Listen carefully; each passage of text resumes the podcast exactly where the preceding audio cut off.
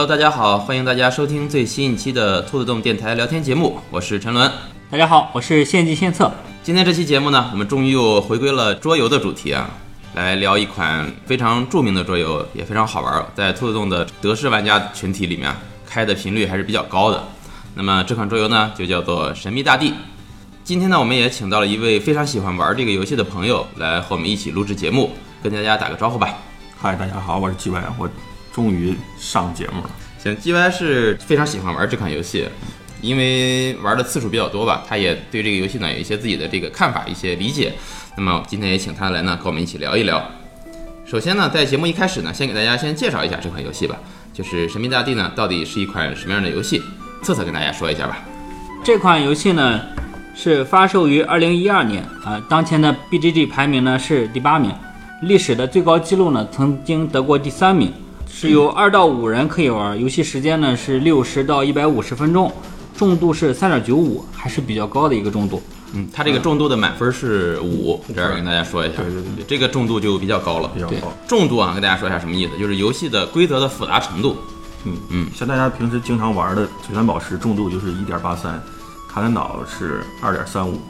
那这个游戏呢，也是由两个设计师一起设计的。除了这个《神秘大地》，他们还设计了这个《盖亚计划》。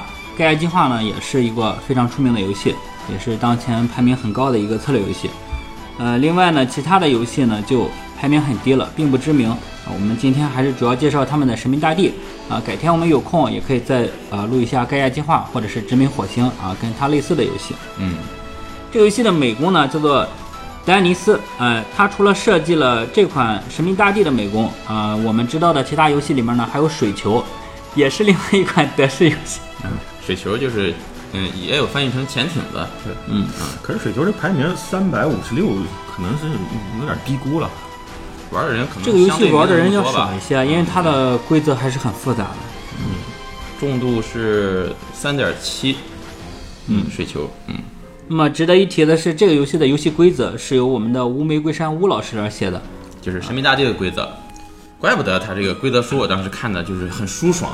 对对对，嗯，他写的很循序渐进，一看就能看懂，不像某些出版商出的规则书啊，真的是难以下咽。嗯，好，那么游戏呢？不不点名 不点行，不点名，是你最喜欢的。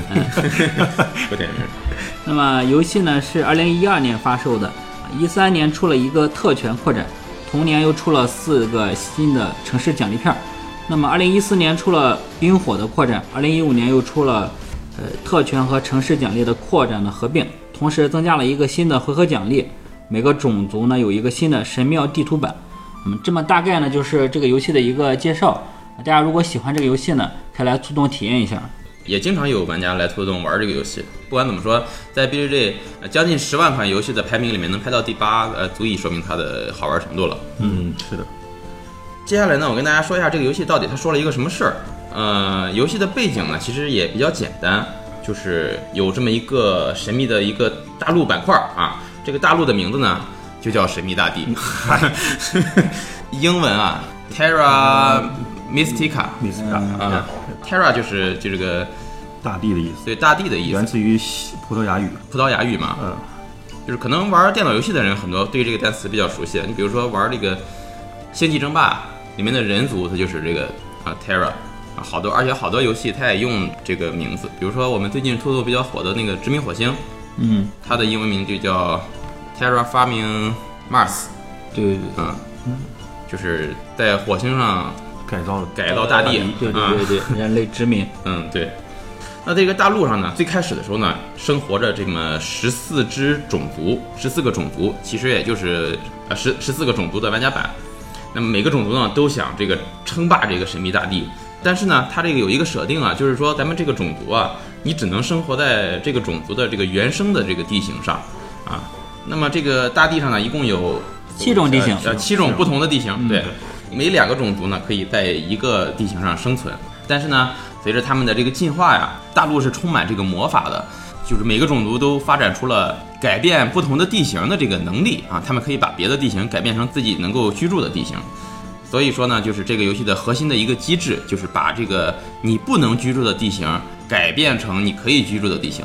而在游戏当中呢，这个行动呢被很形象的用一个这个铲子，对，嗯用个铲子来来表示了，就是我用这个铲子呢把这个地形给铲成啊我能住的地形。因为这一点呢，在国内这个游戏呢又被大家亲切的送了一个外号，叫做锄大地，锄大地。啊 对，所以经常我们说锄大地，锄大地，其实并不是一种扑克的游戏哈。跟大老二不一样。对，所以说它它在我们这个国内的桌游圈里边儿，它其实也就是代表了这个神秘大地啊，比较形象。然后呢，我们这个种族呢，就通过在这个地形上不停的发展，建造自己的建筑，呃，升级自己的科技啊，最终呢拿到这个大地的这个霸权啊，就是这么一个背景。这个游戏的玩法呢比较复杂，而且种族因为比较多。原始版本呢它就有十四个种族，七个玩家版，两面每个每面都有一个种族。后来呢，呃，像刚才策策说过，在出了这个冰与冰火对冰与火一个扩展叫做冰与火之后呢，又增加了六个新的种族。嗯，呃，所以说现在的种族已经是二十个种族，每一个种族都有自己不同的能力和科技路线。嗯所以说呢，这个游戏玩起来还是重开度还是挺高的。你想想，每个种族你基本上用不用个一两次，你是找不到它的门路。嗯啊，这么多种族等着你去体验，再加上它的地图出过几个不同的地图啊，每个地图的这个策略也都不一样，所以说这个游戏的呃玩法还是非常多变，也非常好玩。这儿呢，把这个 具体的游戏的玩法和规则呢，简单跟大家介绍一下。因为这个游戏的规则相对比较复杂，我们不可能在节目当中非常细致的跟大家说，只能说大大体上跟大家说一下这个游戏的玩法。那策策给大家介绍一下吧。好，那我现在给大家介绍一下这个游戏的大概玩法。那么所有的种族一开始在这个游戏版图上都会有自己的呃几个聚落，那么聚落的数量呢，根据你们种族的不同啊，其实也会有不同。玩家通过把自己的聚落升级成为交易所、寺庙、圣殿和要塞啊这么几种高级的建筑，来达到自己扩张领地啊拿取分数这么一种目的。那么除了我们可以升级自己的聚落之外呢，我们也可以通过来这个投身宗教，追求这个精神层面的提升，也就是提升自己的信仰，来获得一定的好处。嗯，这个地方跟大家说一下，在咱们这个神秘大地这个大陆上，这上面人的信仰是四种元素啊，就是水火土风，啊，对对对就是四种最基本的元素。我们是，对我们不信其其他的神啊，没有什么神仙皇帝，我们就只信大自然的力量，对，它这个水火土特别唯物主义。水火土风就是应该是 它也是一个基本的这对个对欧式的对四元素对四元素对对对应中国的金木水火土。呃，那么不同的种族起始呢，也有不同的信仰起始。那比如说，我们举个例子，炼金术士起始就会有一点水和火的这个信仰点数。那么，所以他在发展水和火的时候就有一定的领先。呃，那么游戏中除了这些之外，它也有一些特殊的信仰奖励或者是城市奖励。也就是说，我们把我们的聚落发展成交易所、寺庙，那么这些建筑，呃，大部分都是连在一起的。那么这些建筑多了之后，就可以发展成为城市。那么城市又可以带给我们城市奖励，呃，另外还有一些这个特权奖励，也就是卷轴，还有这个信仰奖励，也是我们建完寺庙之后可以得到一个信仰奖励。那总体来说，这个游戏呢，呃，没有什么随机的要素啊，除了起始我们呃布置游戏的时候会随机拿取这个特权片和这个回合奖励呃，回合奖励。嗯那么其他玩家的每一个动作呢，都是自己来执行的，就是你自己要考虑好你的这个动作，也还没有骰子，所以说它不会有随机的要素。随机要素非常低。对，那么这样大概就是一个游戏的玩法介绍。那么具体的细比较细的规则我们就不讲了。嗯，如果想体验的，可以来我们兔子洞，随时我们都可以教学。这个游戏其实玩家版上游戏介绍的时候说是六十分钟到一百五十分钟一，百五十分钟，其实这个有点儿低估了这个游戏。对真正六十分钟的话，得是二人局两位特别熟悉的那个高手玩儿才能达到六十分钟完成这个游戏。新手四人局的话，大概得在三到四个小时。对，三到四个小时左右。嗯，但是这个游戏一旦玩进去，会觉得非常好玩，因为它的路线非常的多变，可选的因这个东西也非常多，所以你的发展的路线会不一样。相对其他的一些德式游戏来说，这个玩家的互动也比较紧密。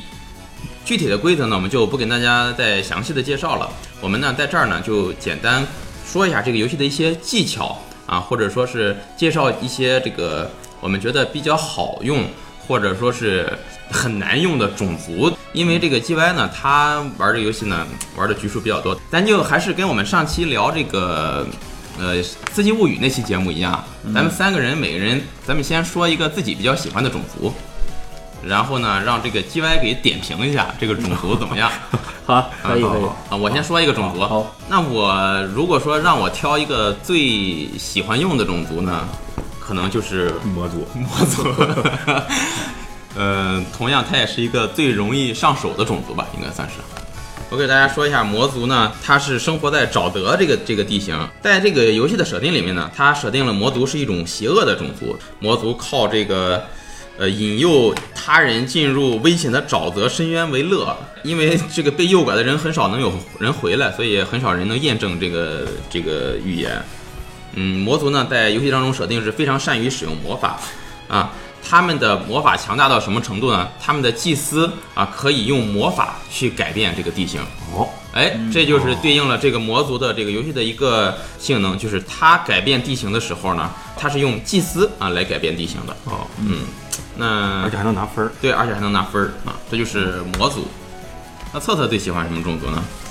呃，我最喜欢的就是这个新加的扩展中的这个最强种族。叫变形者，哎啊，变形者这个种族它非常的厉害啊，而且对于这个游戏里面可能比较熟悉的人呢，他知道变形者的这个种族的能力啊，已经经过多次调整了，就是官方给他做了弱化，对对，觉得他太强了，给他做了弱化，但是还是太强，对对对，变形族它的能力呢，就跟这个魔力豆有关，嗯，我为什么比较喜欢这个 这个种族呢？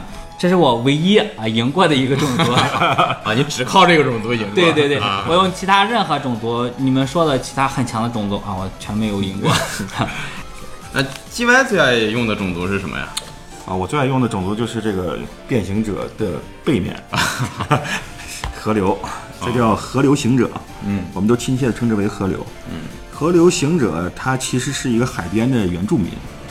就是就用现在话说，就是沿海城市的渔民，渔民 啊，沿海城市的居住者啊，嗯，然后 胶东口音一口，对对，然后他只有靠近水源才会感感觉到快乐。他的技能就是利用他们的祭司，然后来开启新的地形，让他们可以生活在任何一个靠近水边的地形。嗯嗯。他这个种族也是强在，就是我们这我们三个人用转换地形，对挑的种族都是强在一个不用考虑转换地形这个东西。对，所以说他在这个游戏当中，因为转换地形是一个非常耗资源的一个行为。对，是的。嗯，如果说他有其他的行动能够代替这个东西的话，会减少很大的计算量。所以说也是强在这个地方。呃，先 G Y 来给我们点评一下吧。你先给我们介绍一下魔族啊，他的。种族能力以及 怎么使用比较好？我来简单说一下这个游戏，它是每个种族呢都有两条路线，也就是说我们前期发展的时候要着重发展其中一条路线。那我们的聚落可以升级成为交易所，那么交易所呢就分了两条路线，一条呢是升级成寺庙和圣殿，那么对应的寺庙和圣殿可以给我们带来一定的好处。那么另外一条呢就是升级成这个要塞。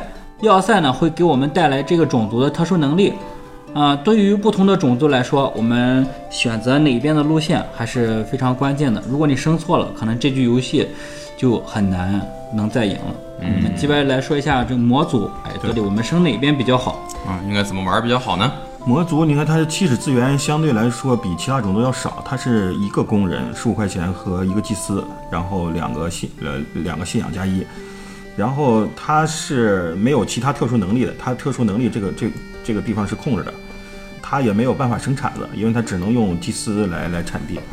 我推荐的是，呃，选这个族的话，其实要先看一下这这局的就是说额外奖励，就是回合奖励，对回合奖励，嗯，铲子加分和聚落加分对他都不错，要塞圣殿加分其实对他来说相对来说就不是特别有利了。就是前期如果是要塞商店加分的话，因为它前期的话是不不能起要塞的，因为它要塞的作用是可以立刻将三个工人转化为三个祭司，一次性的，对，一次性的，而且必须立刻执行。这个你在前期使用它就嗯意义不是很大。很亏。对，因为你造出这个要塞来，首先就要花四个工人和六块钱。对，然后你造完之后还要再余出三个工人来的话，就是手里至少有七个七个工工人对造这个才是合算的。这样会使你的资源非常的紧张。对前期的时候你很难积累出七个工人了。对，另外就是说，如果我们把它升级成寺庙的话，每个回合可以固定收入一个祭祀。对那么祭祀对魔族来说就太重要了，就是非常对所以说它它铲子都用祭祀来用的。嗯，所以它适合走这个我们一般就称之为就右手边这个发展路线，就是寺寺庙和寺庙的这个发展路线。从升级寺庙，然后寺庙和升级成圣殿圣殿。嗯对，圣殿的话，它有一个，它第一个它资源比较高，圣殿要求是四个工人十块钱，这个也是在圣殿升级中算是比较贵的了。再一个，它有一个特点，就是圣殿对它来说是可以收入两个祭司，这个比其他种族要略强一点。其他种族一般是一个祭司一个祭司。对嗯对我推荐来说，一般是前三个回合起一到两个寺庙，然后如果有圣殿加分的话，可以在四五回合啊这个大概这个位置可以把这个圣殿升级了。因为它升级圣殿虽然价格高一点，但是能收入两个祭司也并不亏。然啊，后这里我插一下，我们这个游戏呢，一共要进行六个回合。对，啊对，六个回合结束之后，游戏就结束了结算总的分数。对，然后它是不太适合拿这个祭司去占这个信仰板块的，因为它的祭司，呃，还是就是比较有用的，因为既能产地，然后产完地又能得分儿，所以说它往信仰板块上占的话，相对来说还是比较吃亏的。我说一下占这个信仰板块是什么意思，就是我们在这个游戏设定当中啊，我们刚才跟大家介绍过，我们这个大地上有土火水风对四种信仰，那我们每个种族呢都可以派自己的祭司啊去这个祭坛上啊，就是祈祷对嗯对哪个祭坛进行祈祷呢？哪个祭坛的那个信仰的程度吧，就会上升啊几个级别啊，上升了级别之后呢，会给你带来一定的好处或者收益。所以说这个祭司呢，在这个游戏当中一个比较对其他种族来说比较重要的这个使用方式呢，就是去增加你的信仰等级。嗯，所以说刚才基外也说这个，因为祭司对魔族来说有特殊的其他的能力，所以他用来占这个增加你的信仰等级的话呢，可能就有点亏。对对对。然后他拿这个信仰奖励片儿的时候，第一拿就是土一为主，土一就是每造一个聚每落可以加两分加两分对他还是拿土我们必抢的一个对对对几乎是所有种族第一抢的一个信仰片儿，但也不、嗯也不也不百分之百确定。然后它的特权片儿比较适合的就是呃骑手拿一祭司这个，然后其他的这个就随缘吧，因为这个是随机出现的。个特权片儿你不一定会抽到这一对。这个是随机出现的。它比较适合有这种能拿祭司特权片儿的时候使用它是比较合适。嗯，就是如果你看到起始的这个特权里面有能拿祭司的，那么就可以考虑一下是否使用魔族了。对，嗯，那你觉得这个种族怎么样？强不强？我觉得它嗯在没有扩的扩展的情况下，没有就六个新种族的情况下，它应该能排到第一、第二的位置。我觉得前三吧。对，就是它这个种族呢，它我我个人理解啊，它不会给你带来带带来太高的分数，但是也绝对不会给你带来太低的分数。是的，它是一个比较平衡，就是你不用怎么去非常用脑子去算，也嗯也不会是被别人落下太多。对如果你好好算一算，这个种族还是还可以。对，嗯，我是这么理解，因为它省去了对铲子部分的计算嘛，这个还挺强的。对，对还是挺强的。但是它不太跟不太适合跟就是鱼人对战，因为鱼人是地形是这个湖泊嘛，对，呃，因为鱼人的话，他人要互相抢地形。对起始鱼人的话资源是比较多的，他嗯。就是很容易起始会鱼人会拿到一些比较好的地形，嗯，所以说他跟鱼人对战的时候稍微会那什么一点，有有一些吃亏。啊，嗯。有些卡手，行，这就是模组。模组。好，嗯然后那接下来你再说一下变形者吧。是变形者，这个是一个真是 bug 这是一般的存在公认的 bug 一般，对对对，他的起始资源也不少，也是三个工人，呃，十五块钱，这是标准开局，对标准开局，一然后人一狗。对，然后那个 他的特殊技一人能，一宽嘛。他的特殊技能就是当他遭近建筑的时候，就是别人蹭他的魔力豆的时候，他可以放置一个魔力豆，增加一个魔力豆，等于是放到它的三区，而且是这一点就太强了，因为三区的魔力豆可以可以直接立刻使用的。那在这个地方先给大家介绍一下魔力豆是一个什么概念。在游戏当中呢，我们有一个机制，就是我们这刚才说过，这个大陆是充满魔力的。那当呃你的建筑旁边啊别人造了一个别人的建筑的时候呢，呃我理解啊，就是游戏当中没说这个原理，但是我理解就是不同种族之间的这个魔力会产生共鸣嗯，啊，就是哦别人的这个魔力呢会让你的魔法给你产生增幅。对哦，啊、然后呢，就会让你的魔魔力更强一些。在游戏当中是怎么体现的呢？就是我们有这个几个小小小的道具吧，用来衡量你现在可以使用的魔法点数。那这个魔法点数呢，不是立刻能用的，它一开始呢就是。像这个积累一样，它是积累在一个呃分为分为三个区域嘛，一二三区，一开始都在一区，我们就从积累的时候呢，就从一区开始往二区这个升升级。啊、当我们一区的魔力豆全都升到二级之后，再升级的话，就从二级升到三区。啊。当我们魔力豆在三区的时候，我们就可以使用这些魔力了。呃，刚才说的蹭豆呢，就是当别人在你的建筑旁边造建筑的时候，也就是给你进魔力进行增幅了啊，产生共鸣了，你的魔力就会增加，哎，就会从把你的魔力豆从一区往二区或者二区往三区去移动，就是对对对就是可以使用你的魔力了。呃，它其实设计这个机制就是逼着让玩家之间产生互动。对对对，嗯它是鼓励玩家不要自己在一个角落自己造，对对而是要跟别人挨着。对对，就一定要冲突，一定要发生冲突，对，对这样才游戏才会有意思。这也是一个非常，我觉得这是一游戏当中非常有意思的一个设计。这也是这个游戏比较特色的一个。而且你挨着别人升级你的交易所的时候，也可以少支付三块钱。嗯，对对这三块钱是非常也是非常重要的，非常重要的。对，对，就打个比方，好比就是你们家隔壁，你们家邻居在盖房子，你你你家的地这个土也会松啊，比如你住旅馆的时候，隔壁在那个什么，你也能听见声儿，啊，隔壁在唱歌，啊 就大概就是这个意思。我那次就 大早上起来，我操，这是叫魔力的眼这是吵得我，隔壁在我这边也在冲增加魔力，隔壁在啪啪啪，你这边也能增加魔力，哎，挺有道理。呃，立即拿出小卡片。好。呃，那么我们说一下这个三区的魔力豆可以干什么？好，那么五个魔力豆可以给你换取一个祭祀，三个魔力豆可以换一个工人，那么每个魔力豆都可以转化成一块钱。那么这个转化是不消耗行动的，，不耗行动。那么在游戏的版图的最下方有这么一些呃我们可以执行的行动的地方，呃这些地方呢都是使用我们的魔力豆，每个人每个回合呢只能使用一次。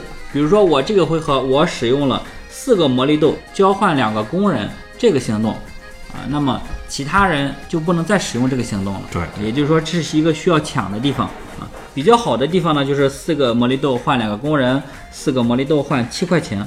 对，或者是或者是六个魔力豆换两个铲子。啊，这些都是比较好的行动。对，所以说这个变形者的强就在于啊，它可以有无数的魔力豆去挥霍啊，只要有别人蹭它，它就可以魔力豆。那魔力豆又给它增加了很多的资源。那么在这个游戏里面，你只要资源多，哎，胜利就是很轻松的。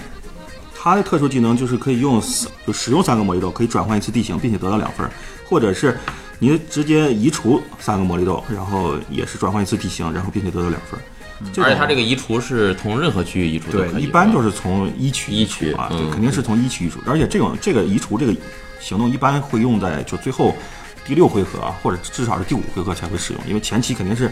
它要增加魔力豆，要攒更多的魔力豆，因为它的那个要塞的话也是比较好升级哎。我反而觉得前期用也可以，因为它的魔力豆减少了，不就提高了它的轮转的这个效率了吗？这个其实无所谓，因为它每回合可以这个要塞的技能是可以得到呃四个魔力豆，并且如果他造东西的时候别人不蹭的话，他还可以免费升一个豆。其实他是需要比较多的豆来来进行轮转。我记得我玩这个的时候，基本上就不怎么耗豆，只有在最后两个回合才会去把豆撕掉，然后然后去去往上那啥。那么也就是比较明显了，我们用变形者这个种族肯定要优先升级我们的要塞，对这样我们就不会被地形所困扰对我们就可以用这个通过消耗三个魔力豆来转换我们的地形，对，也就是这个种族的强大之处。基本不会用到三个工人换一铲子这个这个这个功能，这个功能在他这儿基本是没有没有作用，而且它的要塞非常便宜，只要三个工人六块钱，这个应该是最便宜的升级要塞。哦，它是要塞很便宜对，非常便宜嗯啊。所以说这个种族还是特别的强。那么我们现在讲的这些能力呢，都是呃最原始的版本，也就是最强的变形者。那么现在后期这个种族的能力已经呃进行了大幅的修改。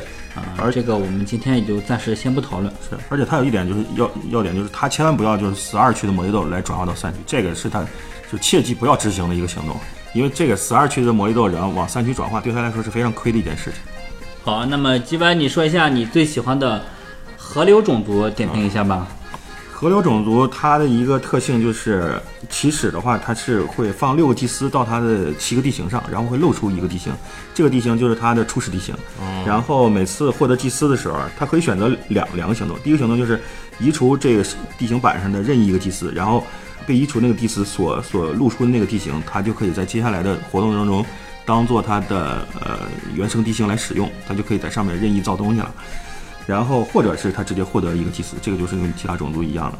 但是它有一个限制，就是它第一，它的航海是一，而且不能升级，所以说它只能是永远都是说航海是一的这个行动下来做做连接。第二一点就是它只能沿着河流去拓展它的新的版图，它不可以往内陆造东西。而且就是如果河流与河流之间它没有距离的话，也是也是造不了东西的。而且它还有一点就是，它开启第二个寺庙的奖励是不是获得一个祭司，而是获得五个魔力豆。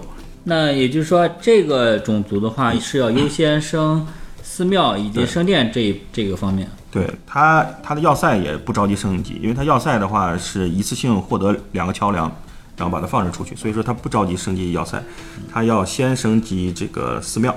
圣殿呢呃就不是很推荐前期升了，因为它圣殿没有什么特殊加成，除非前期有，就是说呃圣殿要塞加分的那个项可以选择升级，如果没有的话就不推荐了。也就是说，这个种族要前期多建寺庙，然后多建聚落和交易所。对，它前提至少要开两个寺庙吧，这样把这个五魔力豆这个露出来，然后来进行就是每回合进行收益。然后再有一点就是它在聚落的时候啊，要避开就是有两个空白的那个位置。这个有两个空白的位置的话，它在制造的时候啊，就可以选择选择性的，比如说这回合我停留在呃三个聚聚落落啊，或者停留在这个六个聚落上，就尽量不要就是停留在空白，停留在空白上会比较有亏收益。对对，然后它可以就是停留在这个三个上，然后用多余的资源去升级这个交易所，就是能达到它的利益最大化。它这两个桥梁一般怎么用啊？因为它初始就是航海是一嘛，所以说等于它开始是它不需要升级航海，直接就可以沿着海造它的地形。这样的话，它地形会比较分散。然后等到它估算出来大概这两个桥梁能放上，然后能立刻起城市的时候，就可以把这个要塞打开，然后来把这两个利用。要塞的特殊能力，直接获得两个桥梁，然后来建造城市。这样的话，一般会直接建造一到两个城市。这样的话，它它其实升要塞的时候，一般是那种，要么是要塞加分儿，这个肯定不用说了；要么就是说这这回合是城市奖励，就是有有加分儿。这种时候可以他把要塞升级出来，然后把这桥梁放出去，然后来完成城市，来获得额外加分儿。它一般来说三成左右是标配，啊、因为他起城市能力应该是比较高的。嗯现在问题来了啊！如果你们两人玩游戏，这两个种族恰恰是在一个板上的反正面儿啊，有一个人选了这个种族，另一个人就没法选。对，你比如说，嗯、策策如果选了这个变形，那 G Y 你选什么？我就选就是第二选择，大家的第二选择是什么？第二选择的话，鱼人，鱼人当然是基础版里边儿一般是第二选择，鱼人或者是混沌法师。如果是有扩的话，我第二选择还是雪人吧。比较强的种族。因为冰火扩嘛，它就是有一个冰，有一个火。这个雪人就是冰这个族里面的其中的一个。它这个原型呢，就是这种传说中的喜马拉雅那种大雪人儿啊，野雪雪怪、大脚怪。对，它的特殊技能就是啊，执行地图上魔力行动的时候，它可以少支付一个魔力豆儿，这一点是非常强的。你比如说，嗯，比如说我们本来是四个魔力豆可以交换为两个工人，对哎他三个对于这个种族三个就可以了。对，就是就那就非常强了。对，再有一点，它升级完要塞之后，它可以呃不受那个就是限制的使用地图上这个这个魔魔魔力行动。那么我刚才说了，魔力行动每个回合每人只能就是呃每有一个魔力行动只能使用一次对啊，也就是说，比如说。呃，四个豆交换七块钱，有人使用了，那么别人就用不了了。那但是对于雪人这个种族，它可以无限的使用三个豆交换七块钱。对，啊这就非常强了。嗯嗯，这个神秘大地一个一大游戏的一大特点就是你要卡住你的对手，对。你也能获胜。就是你不一定是说自己发展的多好，追求高分不是目的，对。是让你的分高过别人才是目的。对。对。嗯，这也是很多格式游戏的一个共同的一个追求。嗯，嗯，尤其二人局。那这个野人儿雪人儿，啊，雪 雪人儿，它这个发展的路线也是先想办法把这个要塞造出来。对对，雪人肯定是先升级要塞，因为升级要塞他会每回合得四个魔力豆，啊。这个这个就比较不错啊，比较不错。然后就不受那个限制的使用这个魔力行动啊，这个也是可以。嗯而且而且它这还有一个就是它的要塞和圣殿的代表的魔力值是四点儿，对，其他的种族是三点儿，就是在起城市的时候可能它会比较有优势。它也比较有优势。那策策如果让你选一个第二喜欢的种族，你选哪个？我如果选第二喜欢的种族，就抛开扩展来说的话，我喜欢选魔族。魔族，龙骑你不选，你的本族龙骑。我虽然是一个龙骑士，好吧。其实魔族呢，是我玩这个游戏呃第一次使用的一个种族。我当时也是觉得这个种族还是它的考虑的面儿比较少，嗯、比较适合计算量小计算量小，嗯，然后呃比较容易上手，对而且也挺强的。所以我第二选择应该是模组。而且说实话，在游戏的基础版的地图里，右下角那块地图是对魔族特别有利。对对，嗯嗯，但是我们现在也可以说一下这个游戏它有一个呃不太好的地方，嗯，也就是说，如果我们玩的次数多了之后，啊很多地方就成为一个兵家必抢之地啊，啊或者是有些奖励板块，有套路了、哎，有套路，哎，那么固定的套路就会减少这个游戏的乐趣。嗯嗯还有一个种族就是也是比较强，相对比较强的一个种族是，这个游戏里边唯一一个没有头发的。对，一个没有头发的种族。这个种族的名字叫赤僧啊，也是冰火扩里面的一个新增加的一个种族之一。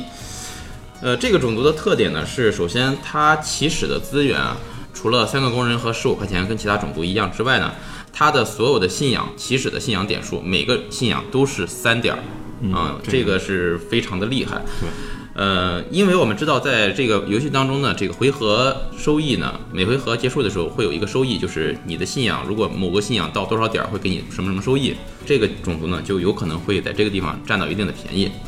然后第二个呢，就是这个种族也是它改变地形的时候呢，也是有一个特殊的能力，就是它通过啊降低啊自己的某个信仰来改变地形。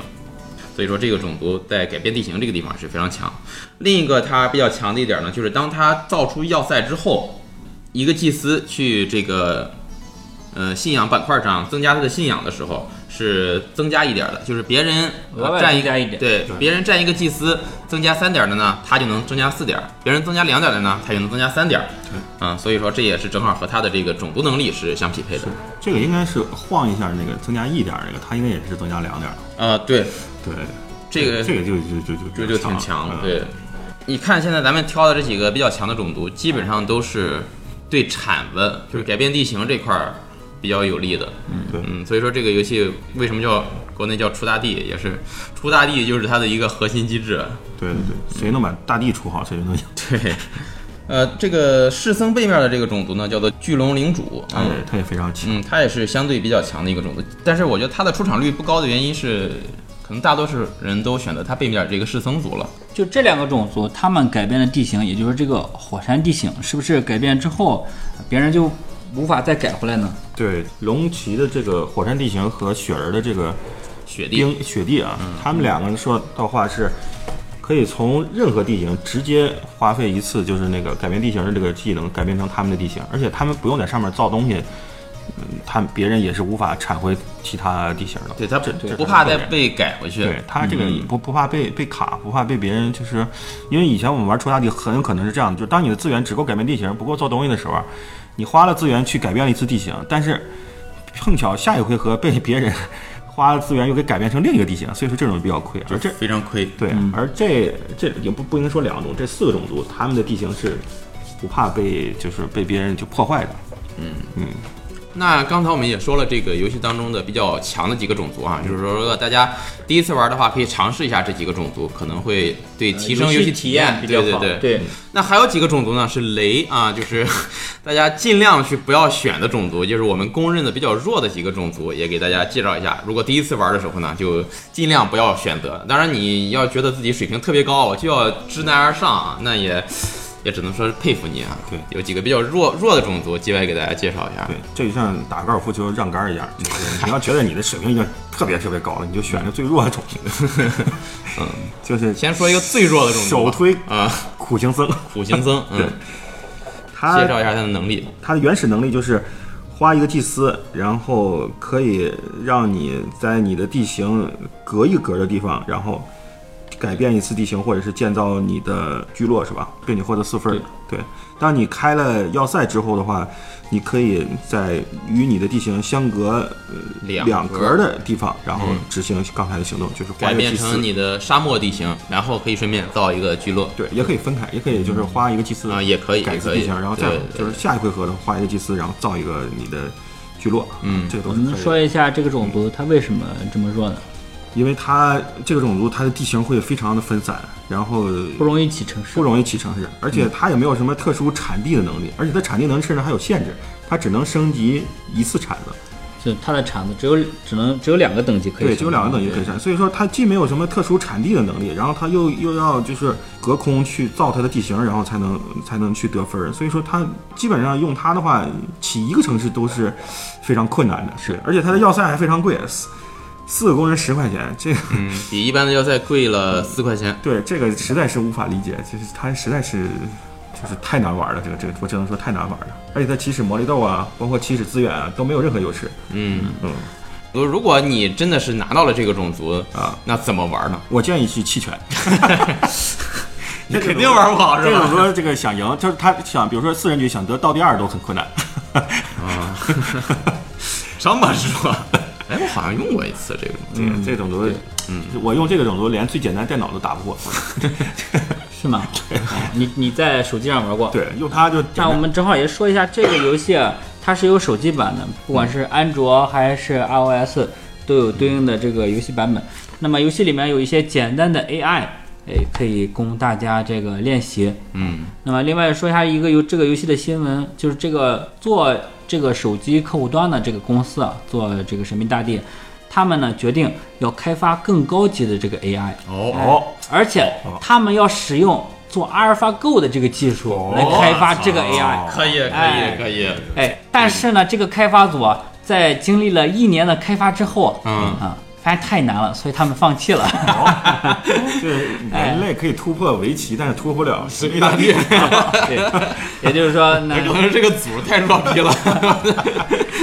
哎也就是说，我们如果就是大家也可以尝试一下，啊，手机毕竟比较方便，它是这个对少了这个 set up 的时间，对然后它的结算也比较快啊，而且它这个还有一些简单的教学，对对，但是好像哎有中文版吗？都有有中文版有中文版。对，iOS 上是我记得是六十八块钱，嗯，对，安安卓卓是免费。免费呃，如果你下盗版的话是免费，但是这这个地方还是建议大家都买正版。对对对，嗯，呃呃，因为这个你可能听六十八块钱买一个游戏，可能觉得有点贵啊，在手机上。但是你要想这个游戏的正版桌游的话，是要花四百多块钱的。对对对，呃，现在《神秘大地》这个游戏已经很难买了，甚至有人能可以把它卖到一千块钱。对，但是你四百块钱买了之后，你过三年五年出二手，没准能出个七八百，嗯，这游戏还能升值。还有什么比较弱的种族吗？就是这个异教徒，他也是他造呃建筑的时候，然后别人蹭他的魔力豆，他会获得一点儿这个信仰信信仰的收益啊，就是弱爆了，简直就是这收益太少。对收益太少了，因为他别的都是都是普通的，就是包括什么航海铲子。就都是普通的，然后升级要塞是四个工人八块钱，也是普通的，而且升级要塞的技能是，就是立刻获得七分儿，也没有什么特殊功能，就立刻获得七分儿。其实说这个要塞也不推荐特别前期的升，因为他开要塞之后的话，每回合才收益两个豆儿，对，所以说收益也并不是很明显。然后嗯其他的没有特殊的，这个它的神庙，它的和那个就是其他没有任何长处，是吧？对没有任何长处，就是只有一个特殊功能，还特别的弱。对，对只有一个种特别弱，就是说对其跟其他的这个种族比起来，它就很很难去竞争。它几乎就白板儿，它可能就跟跟木精，木精是个纯白板儿嘛，它就基本上是，它也跟纯白板儿差的不是很多。嗯，既然提到木精了，我们不如就再说一下木精。对，木精也是个纯白板儿，它没有特殊技能，它特殊技能这个这个地方是空白的，然后它的航海啊、铲子啊都是一样的，然后它开了要塞的之后的话，每回合两个豆儿和每回合可以免免费升升级两点信仰。生两两个不同的信仰。对，它其实跟药图很像，但是它升了要塞之后，它可以立刻获得一个信仰板块获。得一个信板，就是仅此而已，对就是也是仅此而已，它就是也是比较弱。反正这几个种族，如果大家第一次用的话，就尽量去尽量不要用吧。嗯，就是如果你对这游戏非常熟练了，你想挑战一下自己，那么你可以尝试一下这个对这几个种族。嗯那我们刚才也说了，这个游戏它产地特别重要。嗯，像我们介绍了很多比较特殊的种族，他们就用特殊能力，呃，省去了产地这一项。那比如说，我们介绍一下鱼人这个种族，它的产地还是要用这个工人来产。那么什么时机去把自己的铲子升级比较好呢？或者是他有没有必要把自己的铲子而升级到比较高的程度？它还是有必要的，因为他产子也没有什么。他其实鱼人最大的一个一点不是他的这些技能，他最大一点是他的那个就是收入、资源输入、收入和花费，它的资源，这是它最大的特点。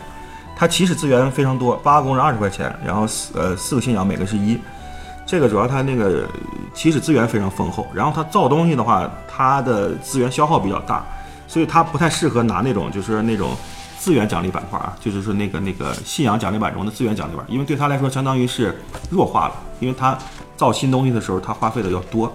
呃，相反，像工程师，他就比较适合拿那些资源奖励板块，因为工程师他造东西是便宜的，他起始资源是少的，所以说他获得资源的话，相对来说是有一个强化的过程。嗯对对啊、鱼人它的种族的特点就是，它它造建筑的消耗的东西比其他种族要多得多。对对对嗯，在游戏当中设定是这样的，就是它鱼人呢，它是一个高度群居的种族啊，它每次都是以非常庞大的队伍在移动，就是它干什么事儿都是一群人上去干对，所以它消耗非常大。啊，然人别人一个屋住一个人，他一个屋住得住两个人，对所以说耗的东西多。对，但是呢，他们也这个收入也比较多，对嗯就是这么一个设定。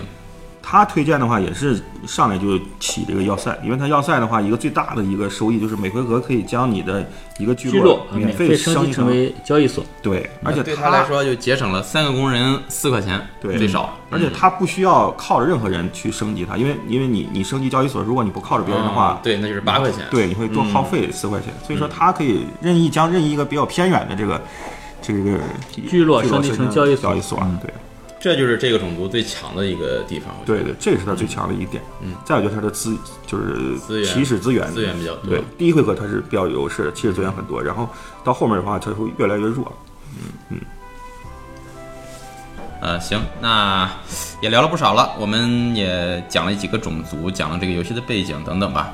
嗯，在这儿呢，还是要说一下，我们都是以这个呃游戏爱好者的这种身份来跟大家聊这些东西。对嗯啊其实呢，我们玩的水平也也浅薄的意见。对对对，如果就是收听我们节目当中呢，有真的有大佬的话，也不要喷我们啊。嗯就是我们也还是这个，呃，希望更多的人喜欢这个游戏啊，也来玩这个游戏。行，那我们本期节目就到这儿，也感谢 G Y 跟我们一起录制今天的节目。我们以后的节目当中呢，也可能会做一些其他游戏的呃讲解，也欢迎大家继续关注、订阅兔子洞电台的其他的节目。那今天的节目就到此结束，感谢大家的收听，那我们下期节目再见，拜拜。再见，拜拜。说句难听点儿，比较平庸的人，他玩一万局也白搭呀。说谁呢？